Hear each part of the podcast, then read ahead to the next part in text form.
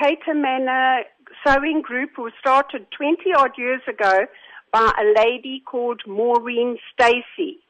And she started it to teach ladies how to sew so that they could learn how to sew and make garments and items for sale in order to, you know, make an income. How would you describe women taking up sewing as a career path?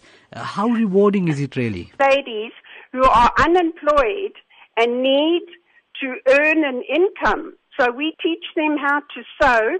We start off, they do uh, bedspreads by hand, and then we cut out garments and they sew the garments on the machines that we loan them at the clinic and then they can take the garments home either to keep or to sell to get a small income. So, how important would you say it is to provide somebody with a skill rather than giving them a handout? Very important because then, you know, once we are not there, they can carry on and, and maybe teach other people as well. So, how can women get involved in this initiative offered by the Cato Crest Sewing Group? They have to go to the Cato Manor Clinic on a Thursday afternoon, one o'clock till half past three, and it costs five rand per month.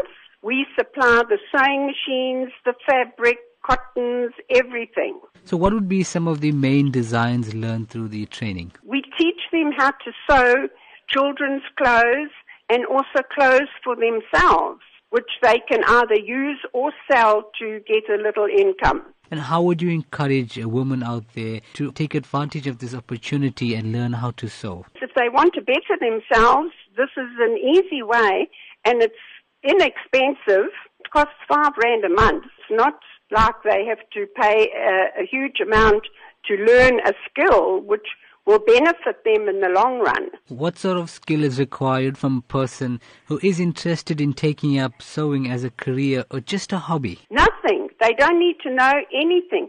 We teach them right from, you know, the first thing we show them how to thread machines and everything, and then we give them the items to sew on the machines that we have been given.